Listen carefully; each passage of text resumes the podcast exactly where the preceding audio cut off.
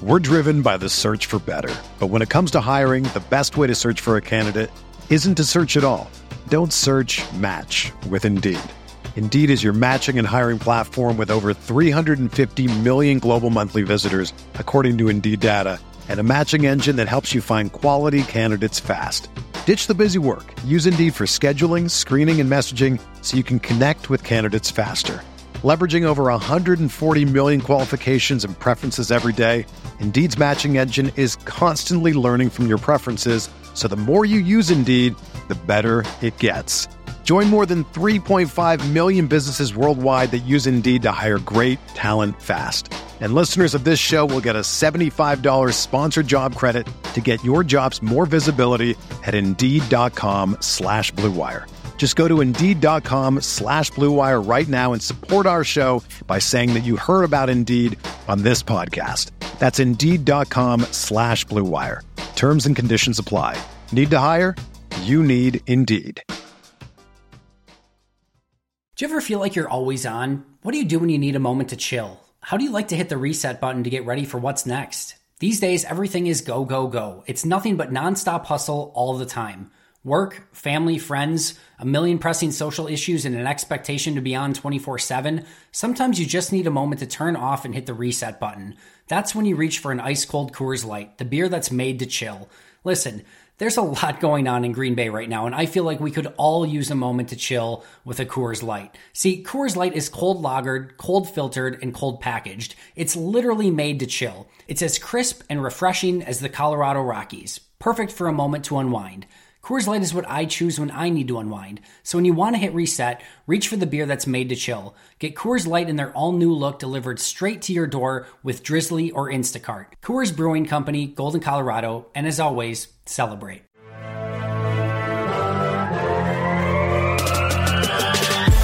Twenty minutes a day, 365 days a year. This is the Pack a Day Podcast.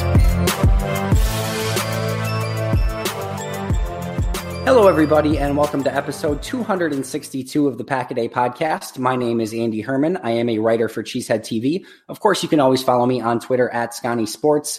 We are deep in the heart of NFL draft season and would absolutely be criminal if I didn't bring in Ben Fennell to discuss some of the top prospects in the NFL draft. He has been absolutely grinding away at some of the best prospects in this draft, some of the sleepers, some of the guys he's maybe not so high on. So I'm very excited to get to discuss those prospects with him today.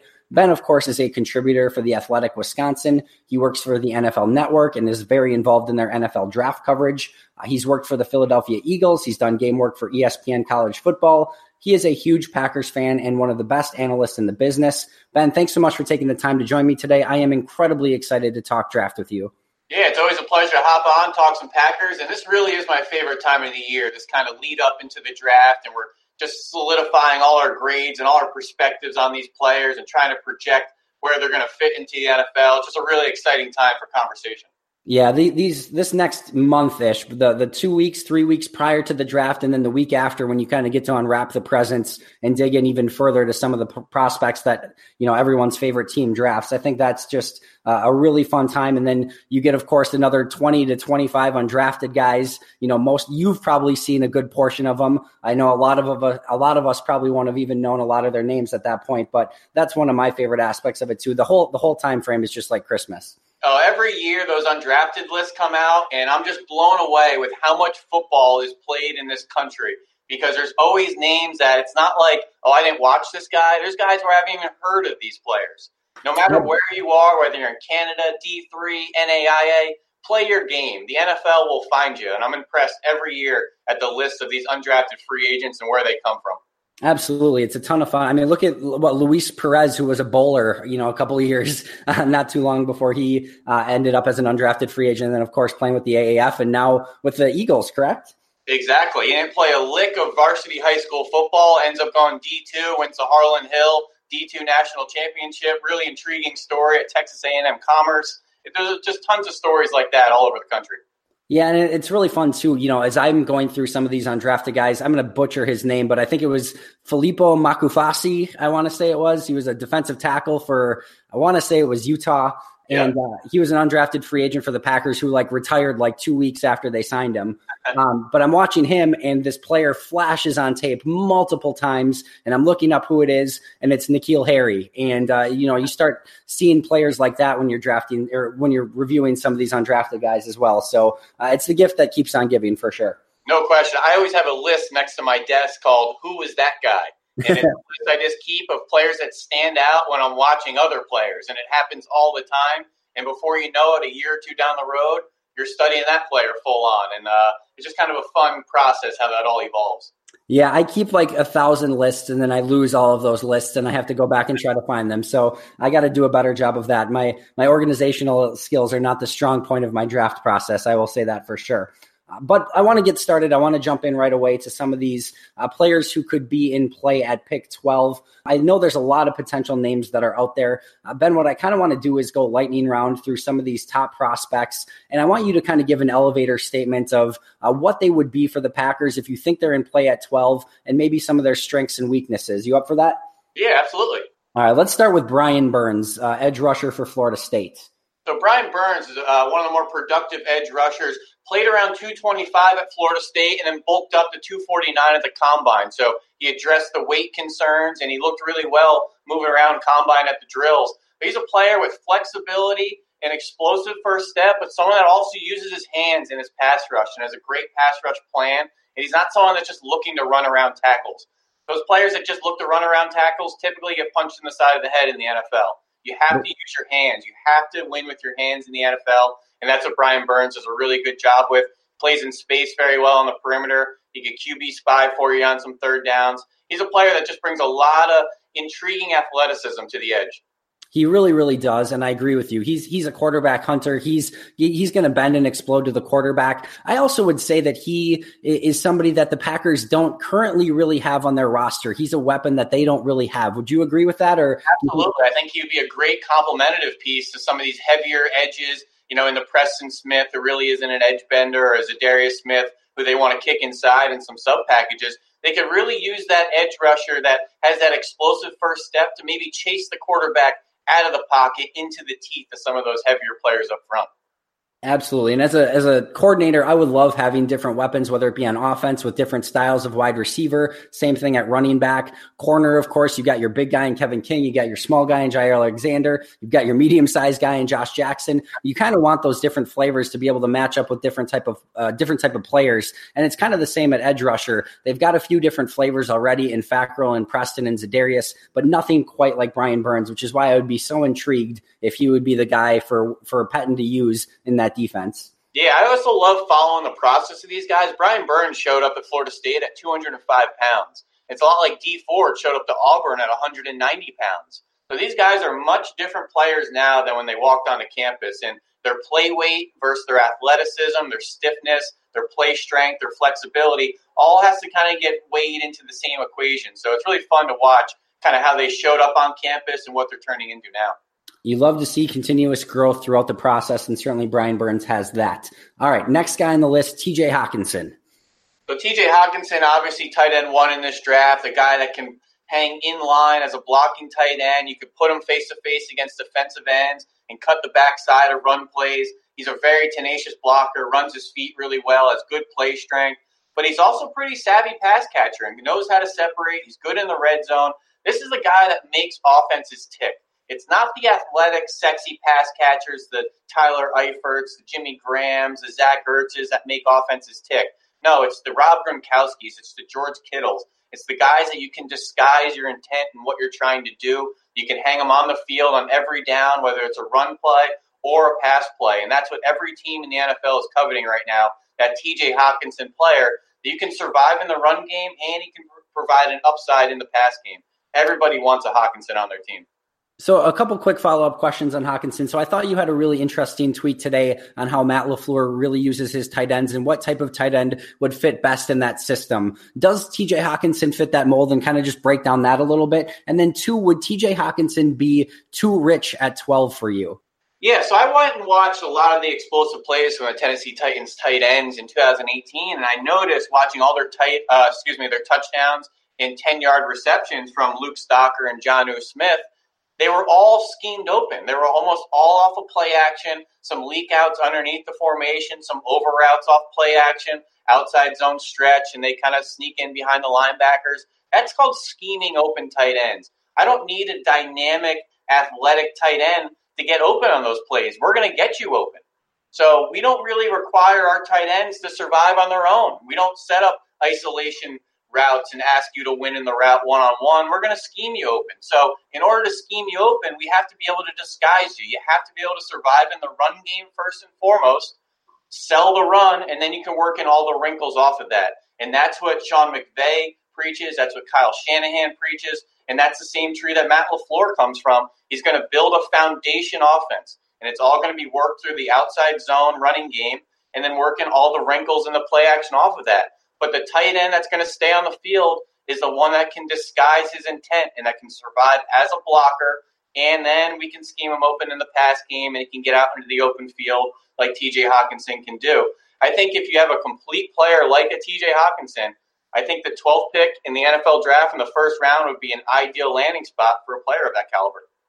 Perfect, love it, and he's a player for me that just uh, just screams off the tape. He's so fundamentally sound at just about everything. It's so rare that you see tight ends blocking guys 15, 20 yards downfield, and he certainly does that on a you know, probably not a consistent basis, but it shows up quite a bit on tape. And uh, you just love the effort. You love the backside blocks. You did a great film review on that. Just, just a really, really nice player that would come in and fit in the offense. And I, I put it this way: I think he makes your best players on offense better, including Aaron Jones. He's going to hit all those backside blocks. He's going to be an aggressive blocker. He's going to make Rodgers better because he's going to be that big target over the middle, like you said. He can be effective in the red zone. And then I think he's really going to kind of open things up a little bit for Davante Adams too. Uh, safeties are going to have to peek his way a little bit as well. So he makes some of the best players on offense for Green Bay better.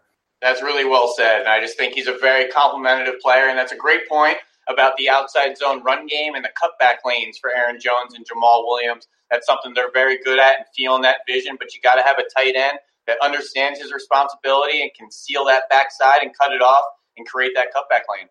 Perfect. So the next one on my list is one I'm really interested to hear your take on, and that is Rashan Gary, defensive lineman for Michigan.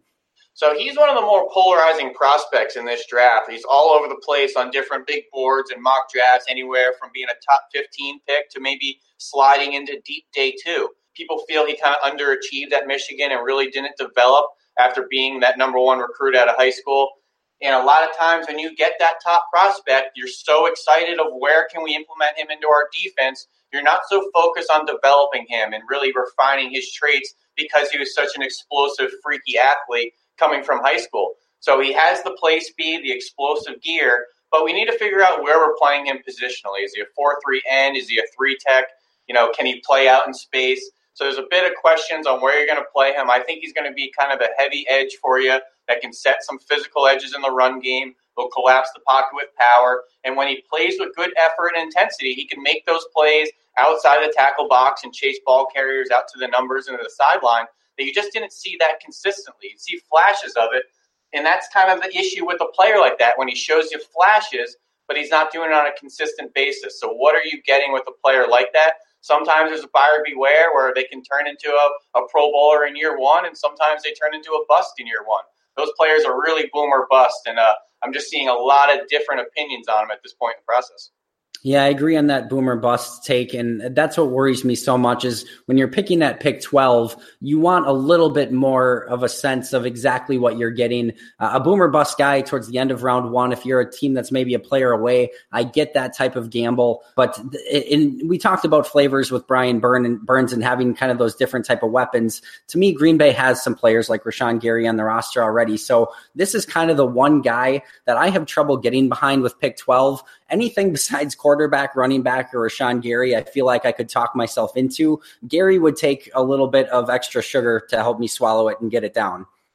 Yeah, absolutely. I feel like he does kind of fit that mold of a Za'Darius Smith and that heavier kind of edge setter that you can maybe kick into three tech. And they could really use more of that guy to sniff out the quarterback with speed and chase someone with the high rush into some of those guys on the interior D line. So complementing your edge rushers is very important as well. Perfect. Let's move on to his teammate, Devin Bush. Uh, Devin Bush, one of my favorite linebackers. I've been watching a lot of linebackers lately, and some of these guys haven't been testing well, but they play much faster. So I've been really paying attention to angles and pursuit path. But when you have a guy that takes the proper angles and runs 4 4, now you're cooking with gas. He's my linebacker one above Devin White from LSU.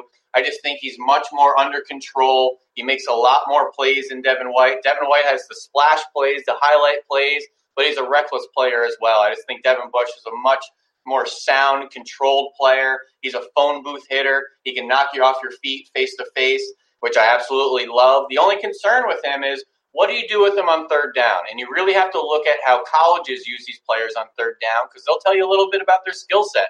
You know, when uh, Nick Saban puts Reuben Foster, linebacker, as an edge rusher on third down, what does that tell you about his ability to cover? Probably not that great. And that's another thing with Devin Bush. He rushed the passer quite a bit on third down. He would spy the quarterback. He would blitz, which he was very good at. But he's going to be a coverage liability against backs and tight ends. Can he turn and run down the field? Does he have the savviness to find the ball in coverage, opposed to zone drops and turning in man to man coverage. He's good at zone drops. He can get to his landmark and read the quarterback. But that third down uh, kind of usage is a bit of a question mark. But right now, the Packers could use that explosive playmaker on the second level of the defense. We have the tackling machines. Now we need the big plays coming after it. So one question that I had, and I'm hoping maybe you can answer this for me. I've, I've watched a decent amount of tape on Devin Bush, but I kind of have him on my uh, go back and rewatch list at some point. One of the things that I questioned was his ability to get off of blocks at his size. Did you have concerns over that, or did you see enough in his tape that you felt he could get off of blocks well enough? Absolutely. And, you know, being 5'11 and not having, you know, super long arms, you're going to get swallowed up by big offensive linemen. And there's some big imposing players in the Big Ten at Ohio State, Penn State, Wisconsin that sometimes engulfed him. But he had very good foot speed. He has good lateral movement. And he played with really good instincts that he could get himself a half step ahead and beat blocks either over the top or swooping underneath. So he reminds me a lot of a Jonathan Vilma style player who is mm. six foot, 230 Devin Bush is 5'11, 234, and he just has that explosive gear to kind of beat tackles uh, with his foot speed. But Devin Bush is a player that isn't afraid to get punched in the face. He can handle some physicality. He'll fight his way out of phone booths with some offensive linemen. I just love a guy that will scrap and claw with those guys and you know kind of not go down uh, without a fight. Yeah, and I think you bring up a great point with instincts too, and really separating Burns from White. That was one of the tough lessons that I learned through the draft process is taking inside linebackers that don't have great instincts usually doesn't work out very well. Uh, example is Stephone Anthony for me. I had him very ra- highly rated on my board. He hit all the athletic thresholds. I really liked what he did in his last season at Clemson, but he just ultimately didn't have great instincts for playing inside linebacker. They tried him at strong side, they tried him at weak side. Nothing really fit. He's still in the league, but certainly never lived up to that first round moniker. And I think that's really a huge reason why. You know, Stephone Anthony was a very interesting player because I went back and watched his tape after he got drafted by the Saints, and you realize how many free access to ball carriers he had. And you realize he just had all these free alleys to go make plays, and suddenly pay attention to these big guys in front. And it's like, oh, that's Grady Jarrett eating two blockers, keeping that linebacker free. And, you know, maybe that's why a Grady Jarrett wasn't as coveted in the draft and a Stephone Anthony was. So the scheme fit and how they're used as well in college is a big part of their projection. If they're a stacked linebacker and not having to fight off a lot of blocks, they're going to look pretty good on tape. But that's not always the scheme you're going to get put into the NFL. Absolutely. And I think this is a perfect segue. We're talking Grady Jarrett, a, a Clemson defensive tackle. Let's talk another one. Let's talk about Christian Wilkins.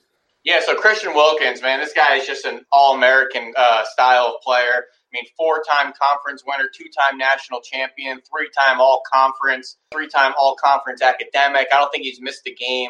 Very position versatile. He can play up and down the defensive line. He's even played some nose shade and some sub packages. So he's a very intriguing player for his positional versatility. Uh, I'm not really sure where I want to play him. I think he's going to be a three tech in the NFL uh, as an interior defensive lineman that can maybe kick out and play some uh, some edge and some different sub packages and different pressure packages. But he's just a really solid player. But with these players and Clemson and being such a dominant defense with Dexter Lawrence and all those other really intriguing players, you don't always know who's helping who out there. Was he a product of a very dominant unit and a very dominant recruiting class coming in as a freshman with all these other players that stayed with him, like Clelin Ferrell? Um, so you don't really know who's helping who out there. Was he a product of that great defense, or was he part of it as well? So there's some games where I kind of question his ability to make plays and if he has that explosive gear to really disrupt NFL backfields. But this guy's been on the field for a long time, has played a lot of quality football. He's a guy that's going to improve somebody's roster. Perfect. And then that brings us really to his teammates. Uh, you mentioned him, Clelin Ferrell. Uh, kind of same thing. Are you kind of concerned of whether or not it was Lawrence and uh, and Wilkins and some of those guys, or do you have a, a, a stronger take on Ferrell? Yeah, I really like Clelin Ferrell. I, I don't think he's that edge bender. He doesn't have that flexibility. I mean, Brian Burns and Jachai Polite and those guys are playing around 230 pounds, and Clelin Ferrell's 6'4", 265, 270. So he's much heavier. He's that stout, physical football player that can set an edge, disengage tight ends, play in space, but he can still threaten the pocket with pass rush moves and a good plan. He has a long arm move. He has a lot of inside moves. Another guy that's just not looking to run around tackles.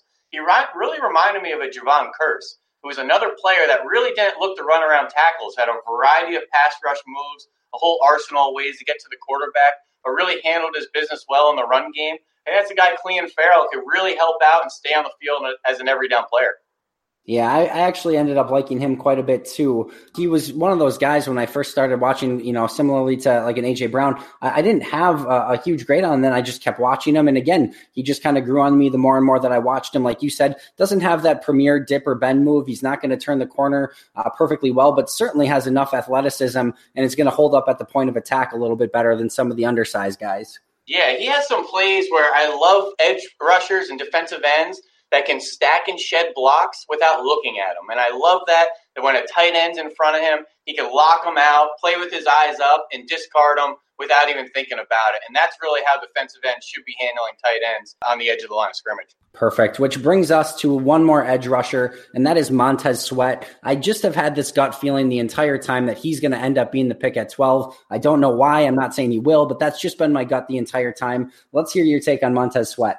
Yeah, so Montez Sweat, I've gotten a chance to see quite a bit this year. I actually did three games of his this year, one last year. Former four-star tight end, went to Michigan State, then to JUCO and to Mississippi State, and converting to a defensive end. This guy's a tall glass of water. He's 6'6", 250. He's in the same mold as a Julius Peppers, a Jason Taylor, uh, a John Abraham, Connor Barwin. Very long, tall glass of water. He's a guy you want to put down in the low post and let him post up on some smaller defenders uh, under the basket. But this guy's very long. He's athletic. He plays with a good motor. He's that real long, angular, angular frame.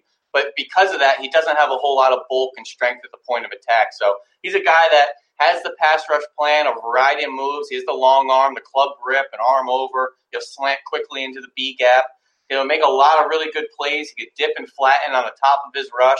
He's a guy that's a very savvy pass rusher. I'm just wondering what can he do for you in the run game? Is he going to be a liability on early downs? But he's someone that's been very productive in the SEC, in the SEC, has back-to-back years of double double-digit sacks, which is never anything to uh, snicker at coming from a dominant conference like that. So I could definitely see him being a pick at number 12. The Packers are going to consider very, very heavily. Absolutely. And I think it might have been you who posted it of all the players that have been six six or bigger and 260 pounds, I want to say, or bigger. He was the fastest by a full tenth of a second, and the next was Jimmy Graham. I, I yeah, his, his combine time, the 441 or whatever, I don't know if I still believe that. That's an absurd speed for his size. And when I see that, and he's 6'6, 250, running 441, can he catch? Can we throw this guy in offense? Like, where else can he help you out? Yeah, when you when you started talking about boxing out smaller defenders, and even just kind of what I saw from an athletic standpoint, you kind of wonder if maybe you got that uh, Julius Peppers slant route in the back of your mind with a with a Montez Sweat. I don't think many people about that play. I think most people wanted to forget about that play, but it should have worked. Is the sad thing. Pepper should have probably caught it, but yeah, I don't remember. The throw was accurate, and he dropped it, right? Yeah, I, am almost positive. If I if I remember correctly, it was well drawn up, and I think everyone in, in their in the whole stadium was expecting a fade to Peppers, and then he kind of faked the fade, and he ran a slant, and he had him, and, and Peppers just couldn't come down with it. But neither here nor there. Uh, let's get to one more defensive player, and I certainly know that this is one that a lot of Packer fans are really interested in, and that's Ed Oliver. Yeah, so Ed Oliver is another one of these really polarizing prospects because he was a big fish in a small pond. He was the first ever five star recruit to go to the University of Houston. With the coaching change, there's a little bit of turmoil with the new coaching staff and how he was being used and whether he was a bit of mismanaged based on his skill set. But This is a very explosive player. He's a one-step explosive interior defensive lineman that shoots into gaps, makes a lot of plays from the backside. Very tough to cut off. He's explosive. He hustles. He'll make plays 20, 30 yards down the field. I have several plays where he's the first guy off the ball and then hustling and making the play 20, 30 yards further down the field. So he's just a guy that hustles. You can see the play speed. But there's just been a question on playing from the University of Houston. This past year was a, almost a complete wash as he missed the second half of the season. The first half of the season, they finally played him out on the edge after having been a nose tackle his first two years. So that's probably more of a prototypical position that he'll play in the NFL. But he's just a shade over six one. So that's not really the length you want to play edge. He's much more in the mold of an Aaron Donald or Gerald McCoy to be that explosive three tech getting into backfield. So there's a bit of a projection on where you want to play him in the NFL, but he tested off the off the charts, obviously in India in his pro day. We've seen all the videos of him working out, running around cones like a defensive back. He's an absolute freak show athlete. And I did his very first game ever in 2016 against the University of Oklahoma, and he made several big plays in that game. Chase Baker Mayfield all over the place. Really looked uh, looked apart against a very dominant Oklahoma offensive line, and he was a true freshman. So he's somebody that that's always been an intriguing player, and uh, NFL scouts have had their eye on for a couple years. It's just a matter of where you want to play him and how early do you take him. I feel like a part of it is that he almost has been in the spotlight for so long I don't I don't know that I want to say necessarily that it seems to be like almost overthinking it because I definitely get the fact that this past year left a lot to be desired. And if you're picking a guy in the top 10 you would love to see a little bit more uh, sizzle on that stake in his last year in college especially playing at the University of Houston. But of course as you mentioned playing out of position he's playing over the center a lot. He's getting double teamed he's getting triple teamed uh, it's just a really like it's a tough read and there's a lot of projection involved which I'm sure is why uh, there's some doubts of where he's going to go in the draft. But man, you, like you said, you look at him earlier in his career and you look at the freak show that he is athletically. It just seems so much to me that this should be a no brainer top 10 pick. Uh, but like I said, I do get the other side of it as well. And I do give him some credit. I really think he should have transferred once Tom Herman left and went to the University of Texas. He was the one that recruited him to Houston, coming from Ohio State. He was the first five star to go to Houston, and then Tom Herman leaves the next year. So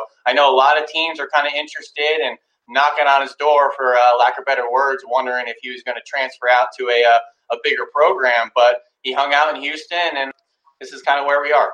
Absolutely. I'm, I'm intrigued to see where he goes. As much as I want him to uh, go 12 to Green Bay, I am really intrigued at how he would fit with Cincinnati right next to Geno Atkins. That to me would just be so much fun. No, that wouldn't be fair. They already have a Geno Atkins up there. Spread the wealth. Exactly, exactly. All right, let's touch base on two offensive linemen before we move on, and that's Jonah Williams and Andre Dillard. Uh, first, I guess my big question is: is do you feel that Jonah Williams can play tackle? Do you let him fail there first, or is he strictly a guard? And then uh, just kind of your overall thoughts on both of them. Yeah, Jonah Williams, I'm going to let him fail at tackle first. It's almost like a Justin Pugh or a Luke Joeckel. uh, from Texas A&M a couple years ago. You're just concerned about the length. And when you watch the national championship game and Clelin Ferrell, who's a long, heavy defensive end that he's going to be seeing every week in the NFL, that's the style of player you're going to face. And if that player is giving him trouble with the long arm move and setting physical edges, and he really can't get his hands on him, that's going to be a problem. But Jonah Williams has been a consistently dominant player at left tackle for uh, Alabama, did play right tackle earlier in his career, but he's an absolute zone blocking prodigy. Inside zone, outside zone, combo blocks, getting up to the second level, read and reacting off of slants and movements in front of him and his play ID and mental processing. He's always balanced, always under control. It's just those short arms that give you some concerns at times. But he did play in the SEC for three years at the tackle position and looked pretty good doing it. So I'm not saying he's a, a complete wash to move into guards, just a little bit of a buyer beware with that arm length and some of the uh, the length of defensive ends. Absolutely. And then that brings us lastly to Andre Dillard, one of my favorite prospects in the entire draft. Give us your breakdown of him. Yeah, I love Andre Dillard. I did three games of his this year against uh, Southern California, Cal, and then the bowl game against Iowa State. This team was a very dominant team this year. I think they were flirting between – eight and fifteen in the rankings most of the year. He reminds me a lot of David Bakhtiari in that he's just kind of a quiet tackle. He's a very easy mover, effortless mover, very light feet, but he's not a mauler. He's not a guy that makes a lot of noise on the edge. He just kind of does his job. He can run the arc with speed rushers. He's very calm and under control in space, getting out to the perimeter. He's good at the point of attack. He has the pop. He's got the quick feed out of his stance. Really reminds me of David Bakhtiari, and I think his draft arc is almost like David Bakhtiari, in that some people are kind of questioning his production and did he play against some of the top flight edge rushers in the country out in the Pac-12, and did we see enough of his experience against in a NFL type of scheme as being in the uh, Mike Leach air raid scheme out of Washington State? They had over 700 dropbacks last year and only 13 sacks. So he's a guy that's used to pass protecting, but in an air raid scheme where they're getting the ball out a little bit quicker, maybe not facing some of those prototypical NFL edge rushers out in the Pac 12. But he's a guy that showed up to the Senior Bowl and really handled some of the top talent, whether that was a Montez Sweat or the all time sack leader in Jaylon Ferguson. I really think that solidified his spot in my rankings, at least, as being a top five tackle in this class. Yeah, absolutely. And I think he is going to be somebody that maybe goes a little bit higher than people think just because left tackles that can pass protect are so ridiculously hard to find in this league. And they're so hard. I mean, if you're looking for one, you're not going to find one in free agency. And if you do, you're going to massively, massively overpay for that type of player. So uh, trying to get one is a ridiculous task to ask of any team. I know that it's tough to take tackles because a lot of them don't exactly turn out even when you're taking them in the first round, but he just has such natural hands, natural feet. I feel like he mirrors really well. Like I said, just one of my favorite prospects in this draft. Yeah, absolutely. And his workout in Indianapolis in shorts and a t-shirt looked outstanding. His different movement patterns and his athleticism for his size, being 6'4", 310, and running a sub five second 40. He obviously has the foot speed to get out on the perimeter in the screen game and things like that. He's a very intriguing prospect for scouts. Excellent. All right. Well, that's going to take us through our, our somewhat of a lightning round there. But what I want to do now is take a look at kind of building a big board for that 12th pick. And I'm going to really kind of go off of your knowledge here. We're going to assume that two quarterbacks go prior to the Packers at pick 12. I think that's a semi-safe assumption. You never know for sure, but we're going to make that assumption today. So we're going to need we're going to need to build a board of 10 players that would potentially fit with the Packers at pick 12. I'm going to let you start off with maybe some really low-hanging fruit, no-brainer ones and then we'll kind of have some discussion after that. Yeah, well, we might as well go into some of the picks that we had just gone through. I think TJ Hockenson, the tight end of Iowa, is a prime candidate for the number 12 pick. Excellent. And then what would you say about some of the top guys like a Quinnen Williams and Nick Bosa, Josh Allen? Are all three of those that do you think they'd easily be in play should they fall to Green Bay at 12? Yes, but I don't think they're going to be available. I think they're pretty consensus top seven, top eight picks, uh, even if some quarterbacks do get pushed up. Absolutely. And I guess what I should say here is what I'm trying to do is pick the, the top 10 guys in the draft that aren't quarterbacks. So we know Green Bay will get at least one of these 10 guys. Gotcha. Yep, absolutely. So Quinnen Williams, Joey, uh, excuse me, Nick Bosa definitely fall into that conversation. Excellent. So Josh Allen, you'd put him in there as well? Yes, I do. I'm not as high on Josh Allen as the uh, national consensus, but I do still think he is a, a top 10 pick. Excellent. All right. So we've got Josh Allen, we've got Nick Bosa, we've got Quinnen Williams, TJ Hockenson on that list. We need about six more guys in order to really complete this and make our big board. Who would be the next couple guys on your board after this? I think the uh, the linebacker position is very interesting this year. I think there's a huge drop off after the top two, Devin White and Devin Bush. And then there's a huge kind of gap and a clump on those day two and even day three players. But I think because of the lack of depth, I think that pushes Devin White and Devin Bush that much higher up into the consensus of being top 10 picks. Interesting. And then how about uh, some of those defensive players like Montez Sweat, Brian Burns, Ed Oliver? How would you view them in that area? Uh, right now, I have Nick Bosa in a tier above them. And in that next tier, I have Brian Burns, Montez Sweat, and Clelin Ferrell as highly productive starters, potential Pro Bowlers, first round picks. So I have no problem putting those players into a top 10 conversation. And that includes Ed Oliver? Ed Oliver is most certainly into that conversation as well. Perfect. And then any of the offensive linemen or any other skill position players that you would put on that board? I think Cody Ford is in the conversation for his tackle and guard versatility and the fact that the Packers have had some issues at that right guard, right tackle position. He think that's a player that kind of fits the mold of how they've addressed the offensive line uh, in previous drafts. There's some other guys later that may intrigue them, like a you know, a Zach Bailey or possibly a Dalton Risner out of Kansas State that can do the same things. Uh, but I think Cody Ford has that talent and is much more of a uh, a higher rated prospect to maybe be a, a top ten pick. Excellent. So besides the two QBs, the 10 people that we have on this list right now would be TJ Hockenson, Quinnen Williams, Nick Bosa, Josh Allen, Devin Bush, Devin White, Brian Burns, Montez Sweat, Ed Oliver, and Cody Ford. That would be 10. If you include the two quarterbacks, that would be 12. Assuming those two QBs go before 12, Green Bay would be uh, definitely able to get one of those 10 players. Anyone that should be on that list that maybe isn't anyone you want to take off? No, I feel okay with that.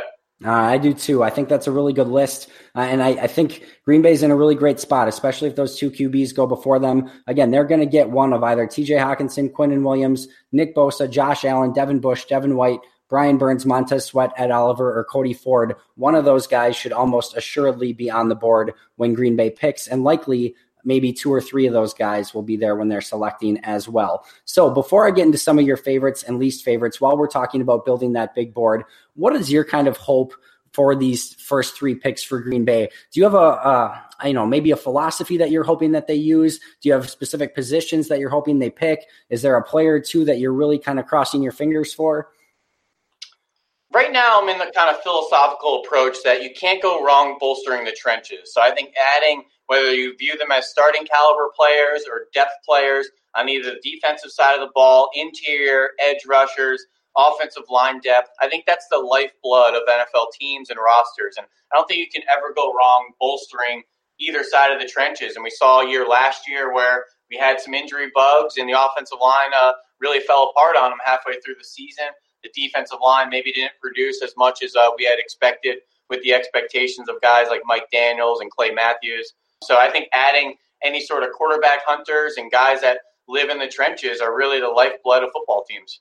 Absolutely. Is there a thought that you have on whether or not a, another scenario comes up where uh, Brian Gutekunst has the opportunity to trade down and make a move similar to what he did last year with New Orleans? Uh, would you be on board with that? Would you be more hesitant, take somebody at 12? What's kind of your thought process there? Yeah, absolutely. I think you always have to have that phone open and listening to uh, teams that maybe are desperate to go get a player they need or really want.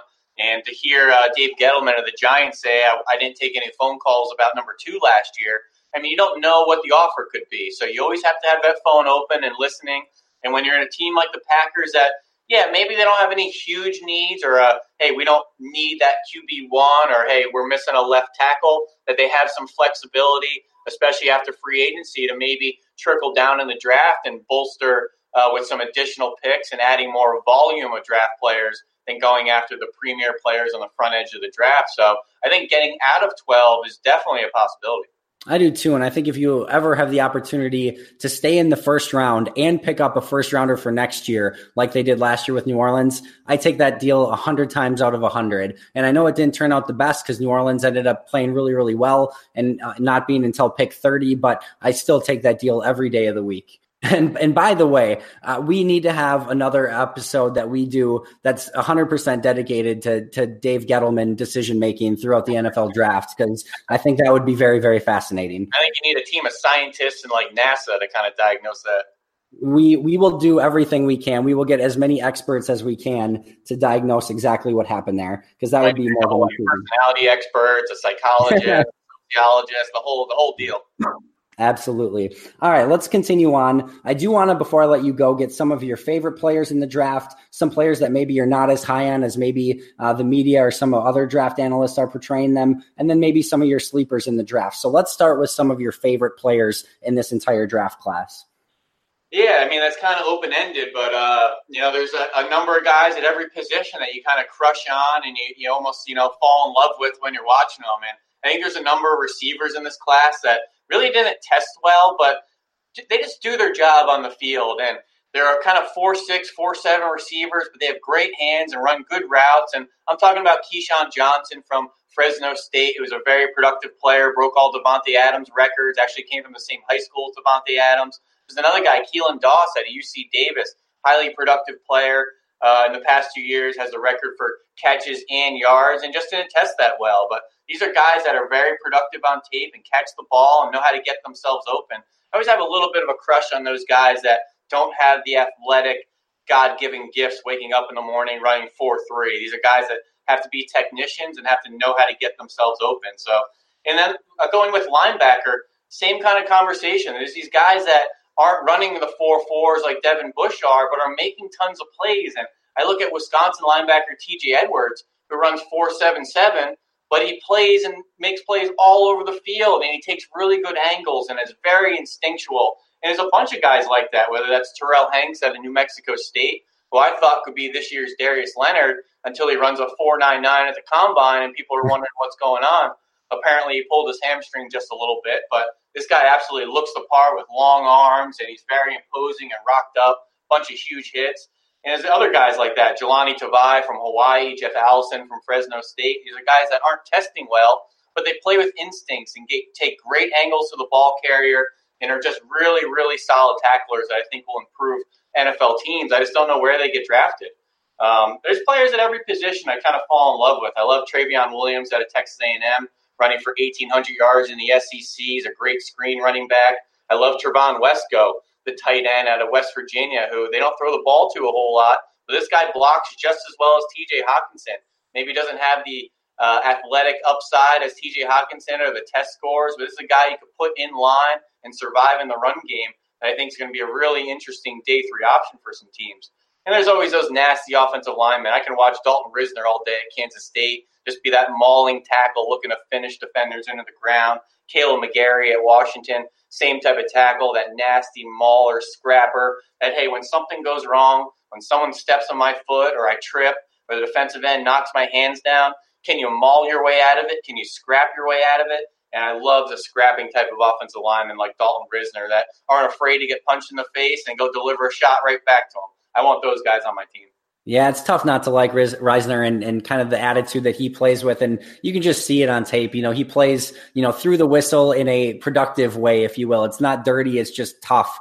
And uh, again, it's really tough not to cheer for those type of guys. Uh, great list of players there. On the flip side, maybe some players that, you know, there's a lot of buzz around, or maybe you're hearing are going to go really early that maybe just aren't your cup of tea. Not necessarily that they're going to be bad or not turn out, but just maybe some concerns that you have. Yeah, I'll hit you with a little five pack here. So, uh, wide receiver Parris Campbell out of Ohio State's been obviously turning heads since running 4 3 1 at the combine. This is a track star playing receiver. Everybody says, oh, I can't wait him to get into my offense and throwing the ball down the field. Well, Ohio State really didn't do that. He only caught two passes over 20 yards down the field his entire career. Why? Because he's not a good route runner, doesn't track the ball very well. This is a track star turned into a receiver. So Ohio State said, how can we get this guy the ball if he can't get himself open? Jet sweeps, shallow crosses, quick slants, bubble action any yards after catch threat. And once you get the ball in his hands, you can see him go and take away angles. But don't think you're just going to put him into an NFL offense and say, run deep for me. That's really not what he did. This wasn't a guy that was beating Marshon Lattimore, Gareon Conley, and Denzel Ward in practice. But Ohio State said, how can we help him? How can we get him the ball? And you had to kind of scheme him open. So there's some buyer beware on Parris Campbell despite his workout numbers. And same thing with a Gary Jennings who ran 4 3 from West Virginia. He's a guy that played in the slot, had tons of plays down the field, but never saw press coverage. Actually, rarely was ever jammed or even disrupted in his route. Some plays he just ran straight, completely unobstructed. So those type of plays really don't tell me a whole lot about the prospect. He did go to the Senior Bowl and did handle some press coverage, but he's a bit of buyer beware where I don't think you're going to see that 4-3, 4-4 speed on an NFL offense. And there's some other guys, some project corners. Everybody's intrigued with Michigan State cornerback Justin Layne, the former four-star receiver, turned to the uh, defensive side of the ball two years ago. It's a very interesting, tough player. He's big. He's 6'2", 190, 200 pounds. He tackles really well. He'll disrupt you on the line of scrimmage. But his technique is a mess down the field. He doesn't always turn and find the ball the proper way. He's not locating the ball to make plays on it down the field. He can disrupt you at the catch point with his physicality, his long arms, his toughness. But I thought he was a guy that could really benefit for another year at Michigan State to refine his craft after changing positions. He was only a junior. I have some personal information that he was actually recommended to stay at Michigan State and decided to come out anyways. So it's always disappointing to see those guys that you think could maybe refine their game with just another year in college. I don't know why they're so anxious to get out all the time as an underclassman. And that brings me to Brian uh, Byron Murphy, the corner of Washington. Very interesting cornerback class. I think the pecking order is all over the place, trying to figure out who's corner one, where does Greedy Williams fall in, Byron Murphy. There's some guys that tested really well that don't have good tape, and there's guys with good tape that didn't test well. But Byron Murphy, he's a very small corner and he didn't test very well. He's good at zone, he's good at half turn, he's good at off coverage, he's good at bail. But what do you do with a corner that doesn't play a very good press man? He's only about 185 pounds and he runs 4.55. So he's not a guy that can really handle himself at the catch point. He's not a guy that can run, turn and run with some of these big 4-4 receivers in the NFL. Can he survive just being an off or a zone corner? I found myself writing a lot of similar things to Donte Jackson from LSU that went to the Carolina Panthers, and they did a great job putting him in a lot of off and zone situations. The only difference is Donte Jackson was a 4 3 corner. Now, he was the same size and had the same issues with handing, handling bigger receivers at the catch point, but he had the makeup speed and the twitch. So I'm just a little bit concerned about Byron Murphy's scheme fit and his ability to handle some of these bigger receivers in the NFL. And the last one, like I was saying earlier, outside linebacker defensive end Josh Allen, very productive player from the University of Kentucky, apparently put on 25, 30 pounds heading into his senior season and was much more productive and had better play strength. But when you put on the tape against his, the best teams, and he didn't play Alabama the past two years, so I go right to the Georgia tape. I really felt like those tackles and tight ends mauled him at the point of attack, especially in the run game. So I think there's a huge buyer beware on what Josh Allen can do for you in the run game in the NFL, and if he could survive on early downs. Yeah, that was my concern with Josh Allen as well. And I think you and I actually had very similar uh, top five edge rush rankings from one through five, if I remember correctly. Uh, but Josh Allen, of course, he has that explosion. You could see him drop back in coverage well. Like you said, the question is going to be can he hold up at the point of attack? I wasn't totally sold on his uh, pass rush repertoire. I saw him more as a, a speed rusher from the outside. Um, I, I, admittedly have probably a couple more games I need to watch on him. Um, Those but, edge rushers that just look to run around tackles always scare me because so. tackles fire out much quicker in the NFL. And if you don't have a pass rush plan and adequate hand usage, you're going to get eaten up pretty quick in the NFL it's it's not a, a, perfect comp for a couple different reasons, but the guy that just kept flashing in my head with him was Bud Dupree, and uh, that was just a little bit of my concern with him is that maybe he was going to be uh, uh, again that that fast guy that just kind of run around the edge and didn't always necessarily hold up at the point of attack. I think Dupree's been a little bit better lately, but certainly struggled with that early in his career. I'm telling you, go throw on Kyler Fackrell film from college at Utah State, and he's a very similar player. He won with a lot of athleticism and length against some smaller tight ends and tackles and lesser competition. I've had Kyler Fackrell written down as a comp for him for a couple months now. I just really haven't gone public with it. But I see a lot of similar qualities, and I could see a lot of similar issues once he gets to an NFL team. So you're saying he's a lock top three pick because he's got that Kyler Fackrell comp. Got it. All right. So, uh, last but not least, some sleepers that you have in this draft. I know you kind of covered a couple of them when you were talking about some of the players that you liked, but uh, I know you've kind of uncovered some guys in the past. You noticed uh, Tarvarius Moore last year and got the shout out on NFL Network from Mayock. Maybe a couple guys like that who you're kind of keeping your eye on that may go a lot sooner than maybe people are thinking. Yeah, I always love talking about the sleeper. So one guy was very intriguing. He's a small defensive back at a James Madison. He went to the Shrine game, got called up to the Senior Bowl, and then didn't get the combine invite. And I was very disappointed he didn't get that. This is Jimmy Moreland, who showed up to his pro day and ran 4.46. Very productive player, 18 interceptions at JMU, six return for a touchdown, 45 pass breakups. He's undersized, but he's feisty and a lot of ball production, special teamer. He's got a very strange knack for blocking kicks. He blocked seven in high school, another five at James Madison. He's a guy you can implement on special teams that's going to improve somebody's back end of a, defensive back room. But uh, there's a bunch of guys I really like in this draft. I love Memphis running back, receiver, returner, hybrid, Tony Pollard, who I think is a late round version of a Deebo Samuel. He's a guy that you just want to get the ball in his hands, whether it's jet sweeps, handing it to him, quick game, any yards after catch opportunities. He could win down the field. He actually set the record for most kickoff return touchdowns. He'll be a punt gunner for you. If you like a Deebo Samuel, you'll like a Tony Pollard as well. I think there's always some intriguing receivers that don't get enough love, whether that's Jamal Custis at Syracuse, who's a big, tall glass of water. He's 6'5", 210, above the rim style of player that can win down the field. Or Northern Colorado's Alex Wesley, who reminded me a lot of a Sterling Shepard type of slot receiver, one of those slots that can win in the quick game and get himself open, and then also has the vertical threat, which is kind of a rare ability for some slot receivers that maybe don't have the length or the strides to kind of climb on some smaller defensive backs. And then I absolutely love quarterback Brett Rip, Rip excuse me, Brett Rypien at a Boise State. This guy, you just want him in your quarterback room. He's been a four-year starter for Boise after being a high recruit out of the state of Washington. He'll turn his back to the defense and pro style play action concepts from under center. And I love players that slowly improve through their college career. His completion percentage went up. He just set his career records for yards, touchdowns, completion percentage. The very efficient player.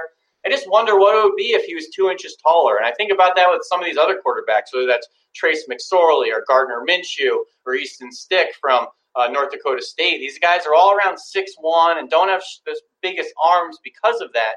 I just wonder if these guys are around six three, six four. I think all four of those players, we're really talking round one, round two type of prospects. They have tons of great film. I love watching Trace McSorley. I love watching Gardner Minshew. Easton Stick has tons of great film and has won a lot of games up in North Dakota State. They just don't fit the measurable of NFL offenses or NFL, uh, you know, prototypes for their position. So they're probably all day three or undrafted free agent type of players. But let me tell you, if they get into camp somewhere, those are the guys that are going to be showing out in those preseason games and really making uh, some of those roster decisions tough uh, when it comes late August. Yeah, you hit on a couple there, and and certainly Brett Rypien and Easton Stick are, are two of my favorites. And like you said, if they're a couple inches taller and have a little bit more arm strength, man, I think you're talking about really some maybe not top ten type guys, but some really really impressive prospects. And, and I'll tell you what, I'm not going to be the guy to count them out.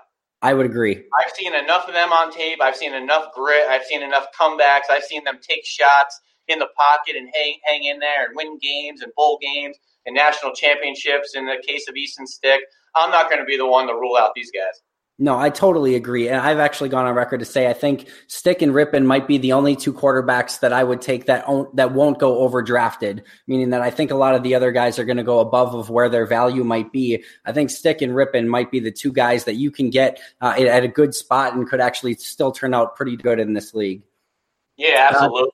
Uh, one last thing, I just think it's a very interesting draft for defensive backs. These guys come in all different shapes and sizes, and there's strictly outside corners, and you have the back end range guys, and you got some nickel conversions of smaller corners, and all these cover safeties in Darnell Savage and Amani Hooker and Nasir Adderley. Just a very interesting draft for defensive backs. If you need some talent in the back end of your defense, this is the draft to do it. Yeah, I think so too. And I think that pick 44 could be really intriguing for that. You would certainly think a couple of those guys at minimum would be available if Green Bay wanted to go in that direction. Last thing I wanted to bring up today, Ben, I think you've made a couple really great points on this recently in Twitter. And I think it's such an important thing for people to realize when people are trying to project these type of players.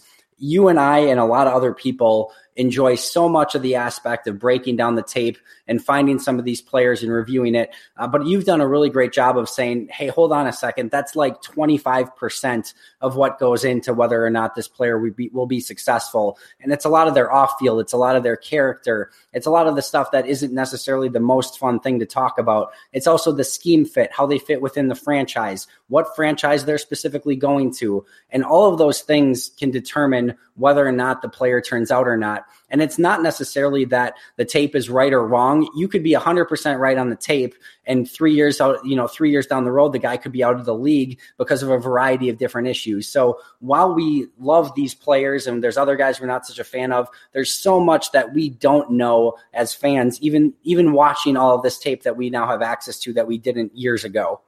Absolutely, and it's just a reminder that the successes and failures in the NFL are rarely about ability. And you can see as much of the ability as you want on tape. You can watch every down of his career, but that's not the full picture. You're not going to know the man, the person, the employee, the coworker, the teammate, some of those things that really matter once you get into the professional world of athletics that some guys trip and fall and don't know how to set an alarm in the morning and don't have responsibility. And it, these are young 20 to 25 year olds kind of finding their way through life. And I always like these different stories where it isn't about ability. Whether it's a Cole Madison who was dealing with the, the suicide of a friend and was dealing with personal issues of depression, or I can I probably won't say his name, but there was a top uh, first round quarterback within the last ten years that in his rookie camp he got put on the drug program. So you know that's a player that immediately was kind of doomed from the start. You can't have your starting quarterback on the drug program as a rookie.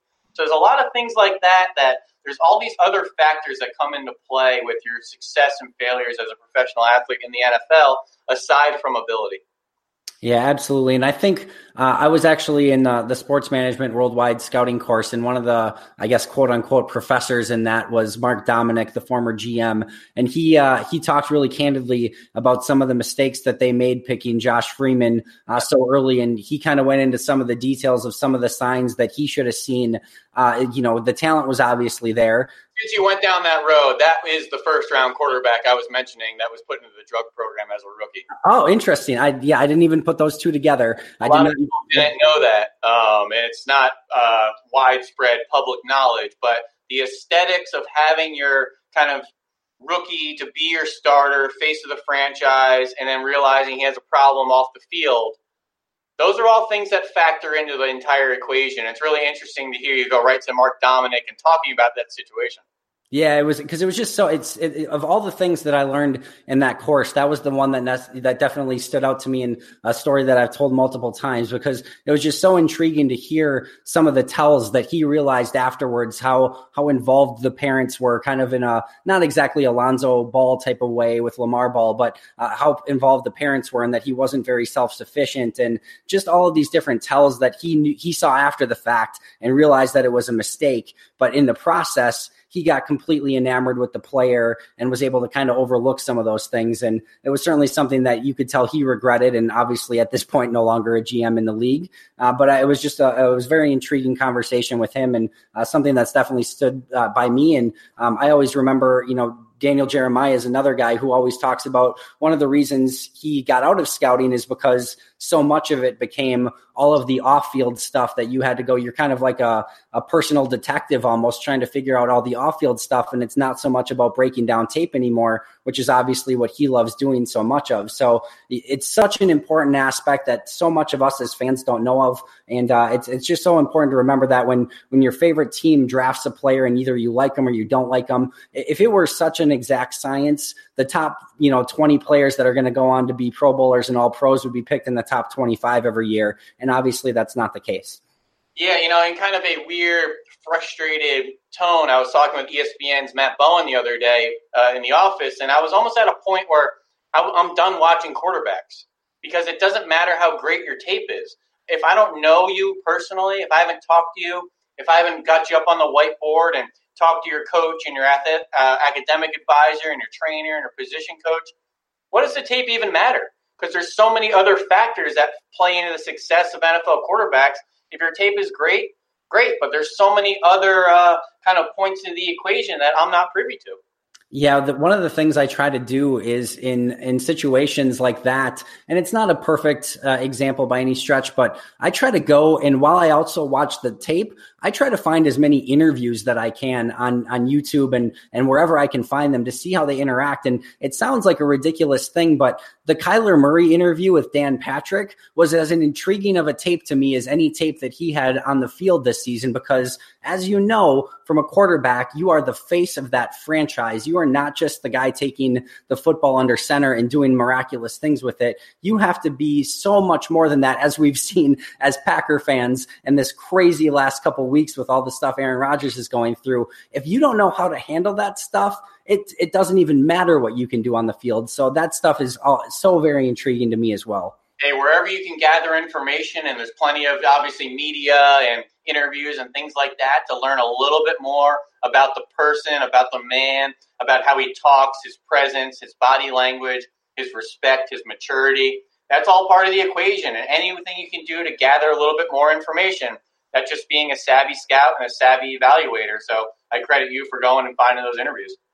Absolutely. Ben, I could do this for another probably at least three days consecutively without stopping. Uh, but I'm going to let you go. This was phenomenal. I absolutely love talking X's and O's in football with you, and especially during draft time. This is absolutely the best. Thanks so much for joining me. I really appreciate it. Where can we find your work and where can we follow you on Twitter? Absolutely. Always a pleasure to talk ball with you, Packers draft. You can follow me at Twitter at Ben Fennell underscore NFL. That's B E N F E N N E L L underscore NFL. Be sure to check out our draft coverage on NFL Network, putting together a lot of great tapes for our analysts, Kurt Warner, Charles Davis, Daniel Jeremiah. Also working on some pieces in the offseason over at the Athletic Wisconsin. I have a great interview with Aaron Jones coming up tomorrow to dig into some of his film, and I'm very excited to put together that piece. So be on the lookout. And uh, just uh, follow me on Twitter, and I'm going to keep talking about these draft prospects all year round. Absolutely. Ben, you're absolutely one of the best, and it's always a pleasure talking with you. Really, really appreciate it. Uh, thanks so much again for joining me. Make sure everyone to listen in tomorrow as Jacob and Zach discuss the quarterbacks and special teams players in the draft. Monday, I've got a ridiculous mock draft super episode. Uh, ben Fennell was a part of that. Uh, Aaron Nagler, Lindsay OK. Uh, we've got just a ridiculous group. Joe Marino. There's a million people that I'm missing, but we've had such a great group. 32 different draft choices announced by 32 different people, the vast majority of them who are experts on that specific team. So you are not going to want to miss that. It is a supersized episode with a ton of information and a lot of fun draft picks. So make sure to check that out on Monday. If you haven't yet, make sure to get your copy of the Cheesehead TV draft guide. Some amazing evaluation on some players that is specifically catered to a Green Bay Packer audience. Thanks again to Ben for coming on the show. I will see you all Monday for the Super Mock Draft. But until then, and as always, go Pack Go. One kick away from the NFC Championship game from the 41. Left hash mark. 51 yard. Field goal attempt. Snap. Placement. Kick to the.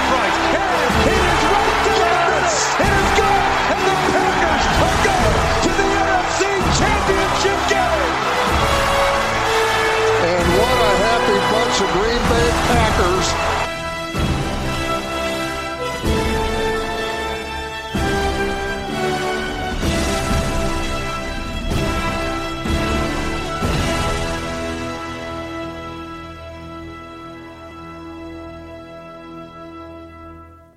Mother's Day is almost here, and you can get her the most beautiful time tested gift around a watch she can wear every day from Movement.